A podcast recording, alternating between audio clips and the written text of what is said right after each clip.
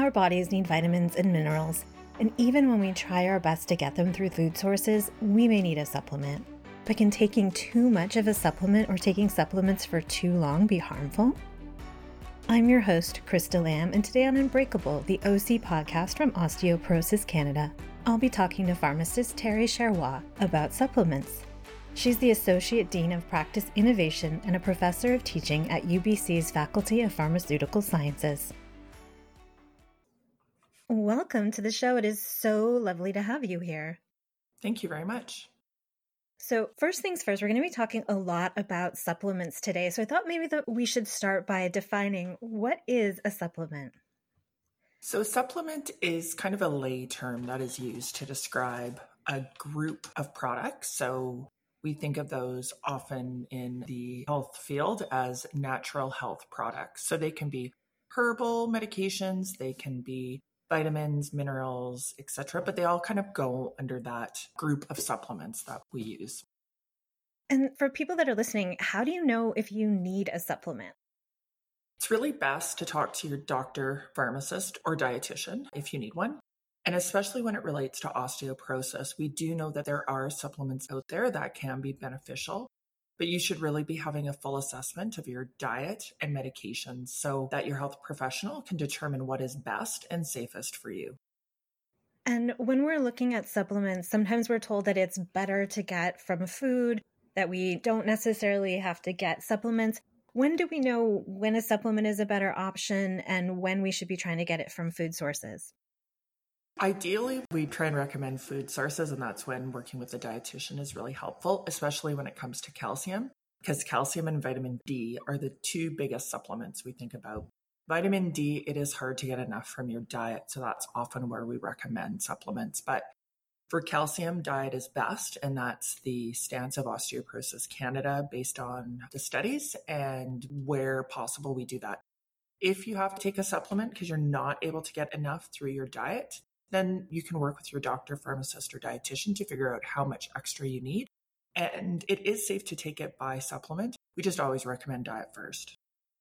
Yeah, I know for some people it can be really hard. So it's great that you have options. And I wanted to ask about some of the things that we see in the media about supplements because I know if you spend any time on Instagram, if you go through a magazine, you're sort of bombarded with you need this supplement, that you should be taking this, you need to be adding this into your lifestyle. What do we need to know about what we're seeing in those advertisements? Do we need to be cautious about those? Can you tell me a little bit about that? Yeah, so I always think with advertisements, people are trying to sell you something. So, what is in it for them? And it goes back to what the guidelines say. So, for the Osteoporosis Canada guidelines, the only two supplements to this point that they truly recommend are calcium when needed after they do a full diet assessment and vitamin D. There's lots of talk right now about vitamin K and magnesium and a few other things, but the only ones that the new guidelines actually recommend are calcium and vitamin D when needed. And how do you pick one? Because I know if you're looking at all those ads, they all look great. but is there something you need to look at on the label? You know, I remember back in the day, my mom used to chew those chocolate calcium tabs that used to be really popular. How do we pick? Yeah, so picking is complicated. So, first of all, supplements, so vitamins and minerals and natural health products, if they're regulated by Health Canada, they should have an NPN number. So, NPN number just means that it's gone through Health Canada and it's been produced in a way that it meets Health Canada's criteria and it, it meets certain minimum standards. So looking for an NPN number helps. And then from there, it depends. Just because something's more expensive doesn't mean it's better. Calcium comes in a bunch of different forms, and calcium carbonate, which is the most common form, those are the big, as my patients call them, horse pills that they have to take if they're on calcium. That's the cheapest calcium. It's very inexpensive, but it's also the hardest to take. Lots of side effects, mostly constipation and they are a really big tablet. So there are other options out there, but they have different varying amounts of calcium in each tablet. So even if the label says, you know, 300 milligrams of calcium, that doesn't actually mean that's how much calcium you're getting in. So that's when you should really talk to your pharmacist about which one has the amount of calcium I need and what other medications am I on that might interact with the different types of calcium. For vitamin D, you can get different source vitamin D. Again, it doesn't really matter as long as you're meeting sort of that minimum amount, which we recommend 400 units a day across the board for everybody. And then it goes up from there depending on other risk factors. Is it okay if you're taking the chewables or a different kind that you just sort of like better? Does that factor in at all? No, the way you take it doesn't really factor in. What you need to look for is what's the second word that comes after calcium. So, calcium carbonate is the most common one we see out there, and it gives you the most amount of calcium per tablet. But some people take calcium citrate because they're on other medications that they need to take the citrate because it's more easily absorbed by our body, but it has a lot less calcium per tablet. So, those are the things that should be discussed with your health professional. But in terms of whether it's liquid or tablet or chewable, that doesn't really matter. Okay, that's really good to know because I know sometimes people will take them if they enjoy them a little bit more often. So, with things like we'll often see on the label something like water soluble, fat soluble, can you explain to the listeners what the difference is and if it matters which one you take? So, usually those terms are related to vitamins. So, vitamins, there's water soluble vitamins. So, when I think of those, the most common kind are the vitamin B. So anything B12, B6, those are all water soluble. And what that means is when our body has more than enough vitamin B, it just pees out any extra. We get rid of any extra through our water. Fat soluble vitamins are vitamin A, vitamin D, vitamin E, and vitamin K. And so, obviously, vitamin D being a big one in osteoporosis management is the one we think about most with regards to fat soluble vitamins. And it, that just means it's stored in your fat. So, you can actually overdose or take too much of those fat soluble vitamins. So, it's important to not take over what's been recommended for you. There are some conditions where people have a vitamin D deficiency and they might take a lot more than what you would see on the label. But again, those are special cases. So for most people with vitamin D, they shouldn't be taking more than what's been recommended. Yeah, and you've mentioned a couple of times about things that you shouldn't take together, or there might be reasons why, if you're on a certain medication, you might be taking a different type of vitamin. I'm assuming also I've often gone into, you know, a health food store and there's someone who's stocking up on, you know, 20 different types of supplements. Should you also talk to your doctor or pharmacist about counterindications with other supplements you might be taking?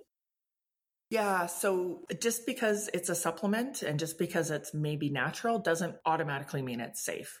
Too much of a good thing is still bad. so you want to make sure that you are always taking things that aren't interacting with other things. So the calcium supplements, for example, they interact with a lot of different things. So we're often very careful. There are medications people take that can decrease their absorption. If you're on antibiotics, you should always get that checked to see if it interacts with your calcium. So there are certain things that we have to be really careful about. And then also throughout, like from one supplement to another. If you're taking too much calcium and taking too much vitamin D, actually raises how much calcium your body's absorbing, and that can be dangerous as well. So, all of those things are really important to keep in mind. And I always say if you can get it from your diet, that's better, and not needing to take anything extra. That's really a conversation you should have with your health professionals. One of the things I wanted to ask about was Osteoporosis Canada. They have a position statement on calcium supplements. And I wondered if you could tell us a little bit about what that says about when you need to take a calcium supplement and how much you should take because i know we've touched on that a little bit but i wanted to make sure that we uh, we talked about the statement yeah, so the Osteoporosis Canada statement is based on research that has come out regarding the safety of calcium supplements. And basically, the statement says if you can get it from your diet, get it from your diet. There's lots of good resources online and on the Osteoporosis Canada website where they have information about what things you can take in your diet that will help you increase your calcium. It's not just dairy products because a lot of people struggle with getting enough dairy. There's other things you can take, and also talking to a dietitian will help. And then if you do need a supplement because you're not getting enough in your diet and you may be at risk of osteoporosis, it gives you some little ideas about how much calcium is in different products and how much you need to get in a day. Generally, people over 50 1,000 to 1,200 milligrams a day of calcium. We all probably get 300 milligrams of calcium just from anything. And then a serving of milk or some cheese, all those things add up. And you should be getting anywhere from 1,000 to 1,200 milligrams of calcium a day. If you're not getting that, then that's when you can add in a supplement. We generally don't recommend more than that amount at all, whether from supplements or food. And there's also a calcium calculator on the Osteoporosis Canada website, which can help you do the math to figure out if you need a supplement or not. You mentioned that taking too much calcium from supplements can be a problem. We had a guest on the show previously who talked a little bit about this, but I don't think people always realize that calcium is one of those things that you can get too much of.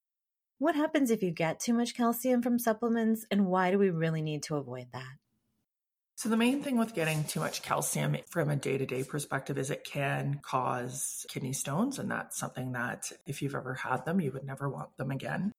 So, that's something we worry about just in general. It may be linked to some cardiac issues, although the evidence on that is mixed. So, it's hard to determine.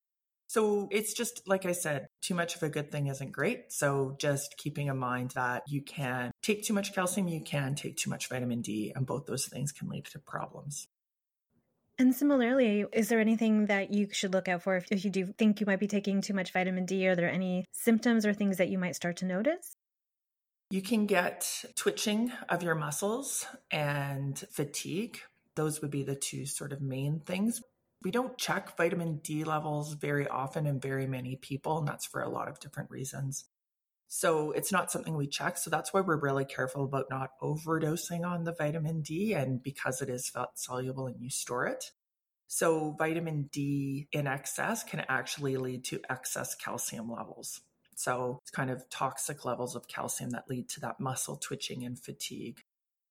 And I wanted to ask when you're taking supplements, is there a length of time that you should take them for? Like if you start a calcium supplement, are you on it forever? Should you stop taking it at any point? So, what is the length of time you want to be looking at for that? So, something with calcium, I would say that it should be something that you're reassessing on a yearly basis. Just like any medication you're taking should be reassessed every year, any supplement you're taking if your diet changes, if your medications change, all of that needs to be taken in context with how much calcium you're taking. Same for vitamin D. When we put somebody on vitamin D, though, for osteoporosis, generally we do recommend that long term. We're much more concerned about your vitamin D levels than we are about your calcium levels. And so, in thinking about the long term, if you're taking a small amount of calcium as a supplement, is that actually helpful, or do you really need to be taking a larger amount of calcium to have a real impact?